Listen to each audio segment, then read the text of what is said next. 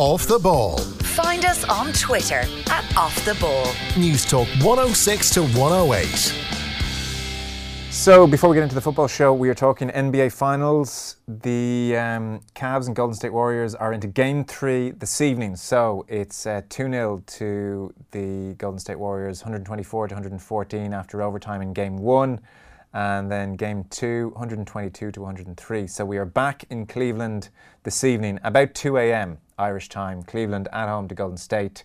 And a 2 0 lead is not good. No team has ever come back from a 3 0 deficit to win a playoff series. Even LeBron said, We are facing a tall task right now. The Warriors are going for their second straight title, third in four years. We have the Ringers, John Gonzalez, on the line. John, you're very welcome. Thanks for having me. No, thanks for joining us. So, um, games one and two went the way of the Warriors. Have they been convincing winners? I know the first game went to overtime. Yeah, the first game was actually uh, close and tight and entertaining, and then J.R. Smith intervened mm. and made it the opposite of those things. Uh, game two was the Warriors the entire way. So, uh, as you mentioned, the Cavs have some work to do here in Cleveland starting tonight, and if they don't, this series is going to be over. Uh, you mentioned J.R. Smith. I see lots of things on Twitter um, when I don't catch the um, uh, games, but I see lots of things of. I think I saw it was it was some kind of it was like an otter carrying her uh, four children on her back today and uh, the line was, "Is that LeBron?" And I think it got about a billion uh, retweets. It's, yeah. it's not too much of an exaggeration to effectively say uh, this team is completely about LeBron, and he is literally carrying the other four, whoever they are, on the court at any given one time. Yeah, I would probably make uh, a small exemption for Kevin Love. But you're right about the rest of the team, and that's been true all season long. Before the trade deadline, after the trade deadline, uh, he's been the guy that's that's marshaled them all season long, and certainly in the playoffs. I mean, they wouldn't have gotten out of the series against uh, Indiana. They wouldn't have beat the Pacers. They were fine against the Raptors, and then they wouldn't have gotten past the Celtics either. So uh, that they've gotten this far has everything to do with LeBron, and that team. Is, the rest of that team, save Kevin Love again, is is really not good. Really? Okay. So they, I mean, just yeah. just like how are they in such a bad state then? Uh, you know, pre-trade deadline when they when they moved Kyrie Irving in the offseason uh, because Kyrie didn't want to be there anymore.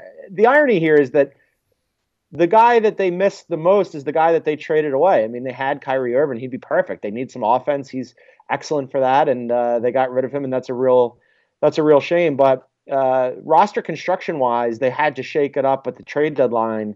They just didn't do a very good job of it. On paper, I thought that Rodney Hood would be good. He hasn't been. George Hill has been hit or miss. Jordan Clarkson has been horrendous. And then beyond that, Larry Nance has been probably a net zero. So uh, they've relied a lot on the guys that they've already had, and it hasn't gone very well.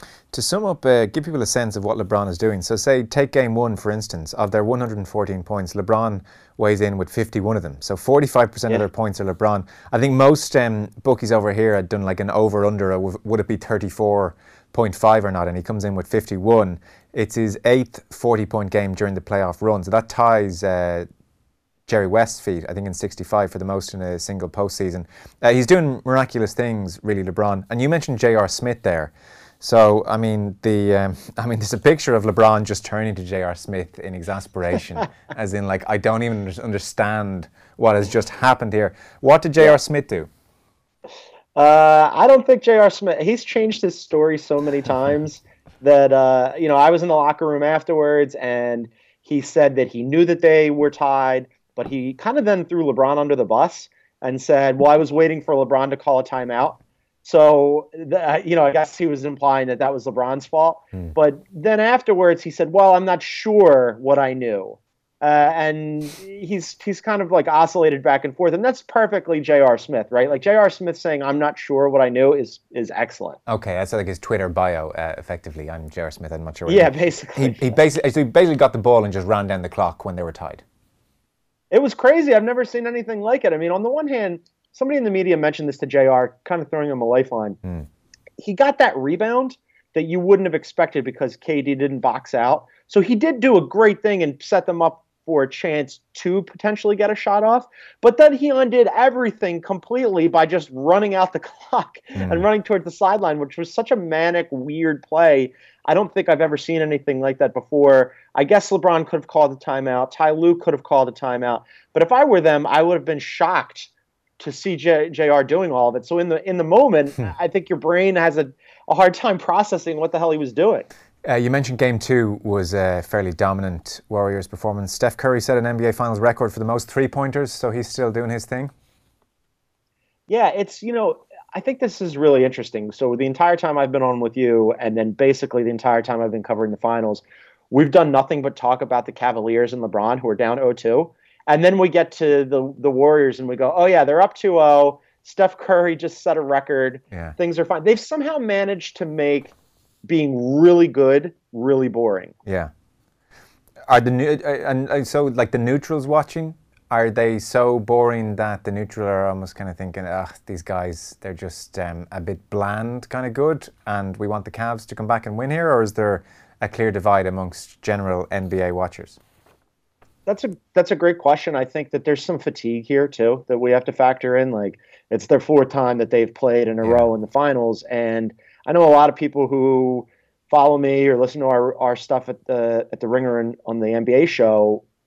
They were just sort of like, "Hey, something new would be nice." They Yeah. were rooting for the Rockets or maybe the Celtics or maybe both, and so here we are once again with uh, Warriors and Cavs. And yeah, I think that Hmm. you look at it and you go, all right, they're down 2-0. It's more of the same. We're probably headed for a Warriors win unless LeBron pulls off something mirac- miraculous, and Yeah. that can be kind of tiring. Yeah. So Steph Curry with another three pointer isn't exactly going to uh, blow people's minds.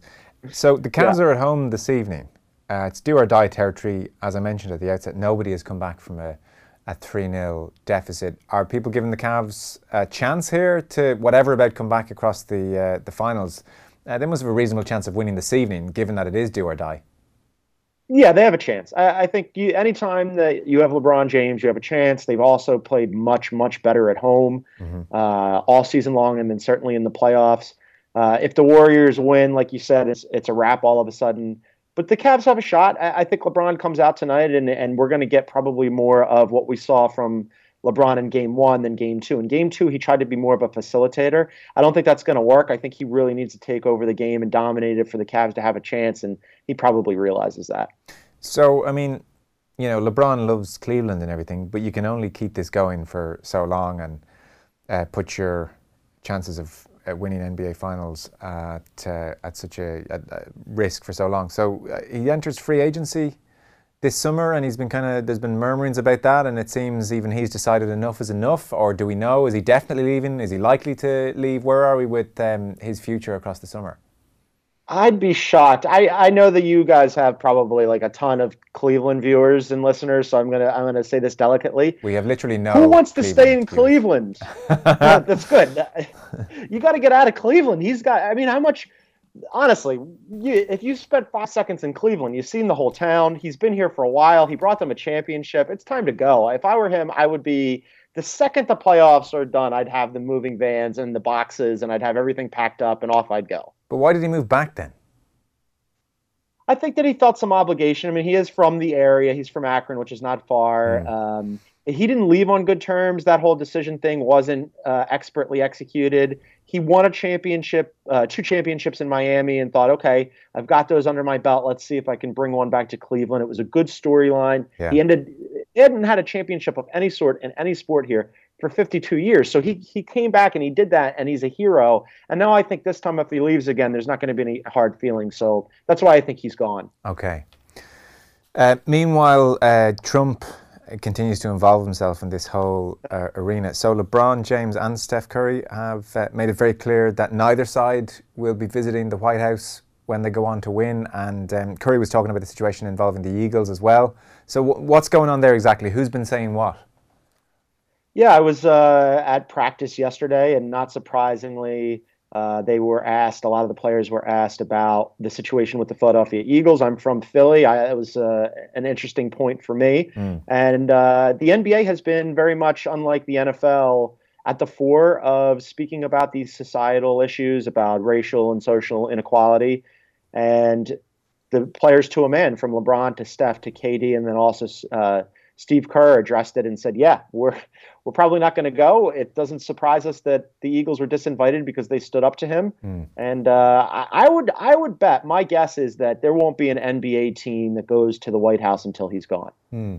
Is there any comparable uh, parallel with this situation politically in American sports history where so many teams are turning down invites from the president to go to the White House? Has it, has it happened anything even remotely approaching this scale down the years? Never, never. I, I can't remember any team refusing to go ever, let alone multiple teams, let alone a league basically speaking out mm. uh, against the president of the United States, let alone now trickling over to the NFL where they were trying to sort of um, bulwark themselves and insulate themselves from this issue with their new anthem policy, but they ended up making a bigger hash of it. Mm. And even today, Malcolm Jenkins from the Eagles, uh, they had a media availability in Philadelphia. And instead of speaking to the media, he just held up a bunch of cards and placards with messages on it uh, to continue this message that you know there needs to be more of a dialogue and not less. Right. Okay. Uh, by the just in passing, I'm jealous when you talk about being in the locker rooms after matches you guys get such amazing access. I mean, is that often where you get the best stuff when adrenaline is still pumping and like half of them are naked, half of them are just, you know, it just seems like um, it's hard to even imagine that happening, say, in the Premier League over in this part of the world or any sport in this part of the world. It used to happen in our national games, in Gaelic games here, but even, and that's amateur level, even that has long stopped. Uh, it's quite an amazing thing that you still get to go into the locker room in the immediate aftermath of a, of a game. I didn't know that they don't let you into the locker room if, uh, in the Premier League. I didn't know. Oh that. no! Like, and it's never happened in the Premier League.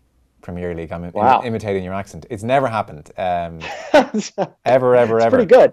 Yeah, yeah, yeah. So um, no, no. There's never, yeah. there's never been that tradition of in the locker room, in the dressing room, getting that access to players. Like it's even been a big deal that occasionally they have like a, a camera in the corner now in rugby but it just shows a select few seconds pre-match where they might be in a huddle and no sound. Absolutely.